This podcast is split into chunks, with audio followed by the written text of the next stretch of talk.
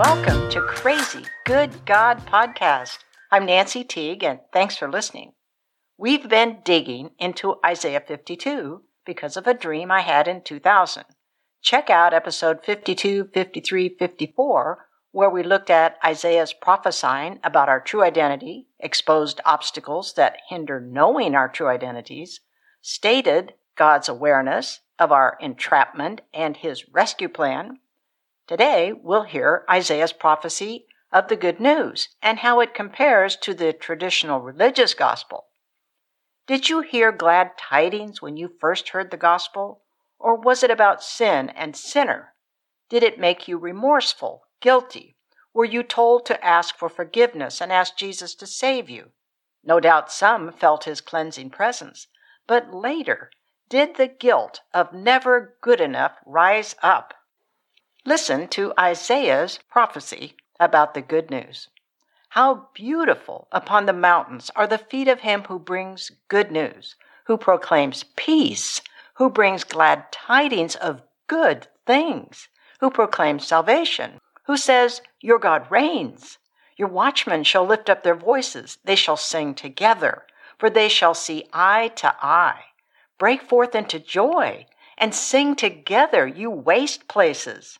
For the Lord has comforted his people, he has redeemed us. The Lord has made bare his holy arm in the eyes of all the nations, and all the ends of the earth shall see the salvation of our God. Hmm, sure is different from our traditional gospel. A Facebook friend recently shared the good news is a proclamation, not an invitation. Isaiah prophesied the glad tidings and our response of joy, oneness, singing. Truly, the religious gospel is like an invitation. Their message focuses on your sinfulness and then the invitation come to get saved, ask for forgiveness, ask Jesus to save you and to come into your heart. What a contrast! Proclamation of joy, gladness, peace. It's for you, you're in, versus invitation of you are out, but can get in if you do and say certain things. Now, Isaiah said, All shall see. Who is all? Scriptures declare, All the ends of the world shall remember and turn to the Lord, and all the families of the nations shall worship before you. Paul writes, Isaiah very boldly says, The Lord says, I was found by those who did not seek me. I was made manifest to those who did not ask for me. Religiosity would respond, That's impossible. Paul goes on, to whom he was not announced, they shall see, and those who have not heard shall understand. Religious tradition says, pray and ask to get saved. Listen to what Jesus proclaimed. He went into the temple. They handed him the book of the prophet Isaiah to read the daily chosen passage.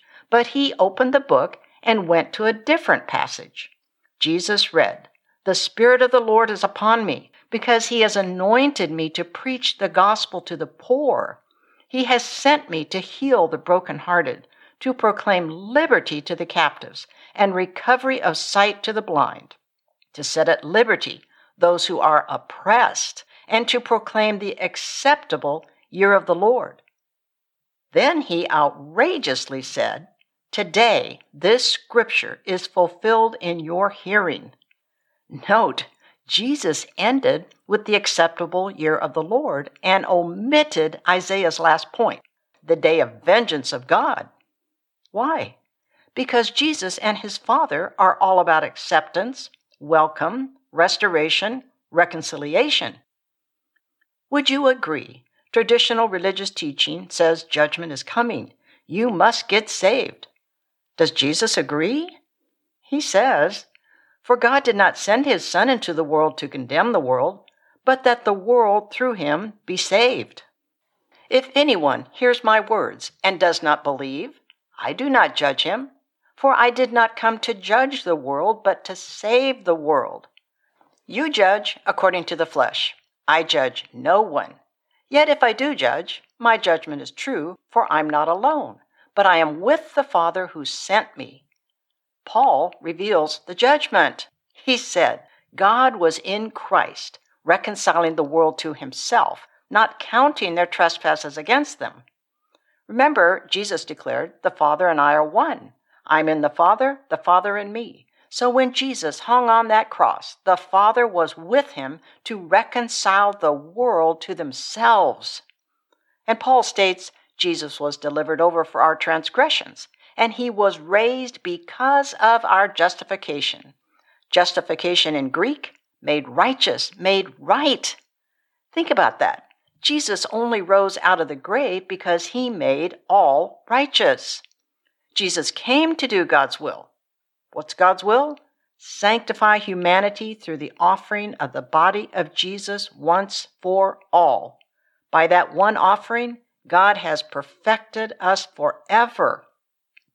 Do you know in God you have always been holy? No way, you might say. Well, 2 Timothy, he saved us and called us with a holy calling, not according to our works, but according to his own purpose and grace, which was given to us in Christ Jesus before time began. Gosh, do we really know who we are? What a proclamation of glad tidings! It's not based on behavior or sin. All the ends of the earth will turn to him, found by those who didn't seek him, manifest to those who didn't ask for him. Those who didn't hear shall see, those who haven't heard shall understand. All we do is believe, receive, enjoy. The pure gospel is very happy news. Whoa, now, can't be that easy. It is. Jesus made it easy for all humanity. Until next Wednesday, bliss to you, and never forget God is absolutely crazy about you.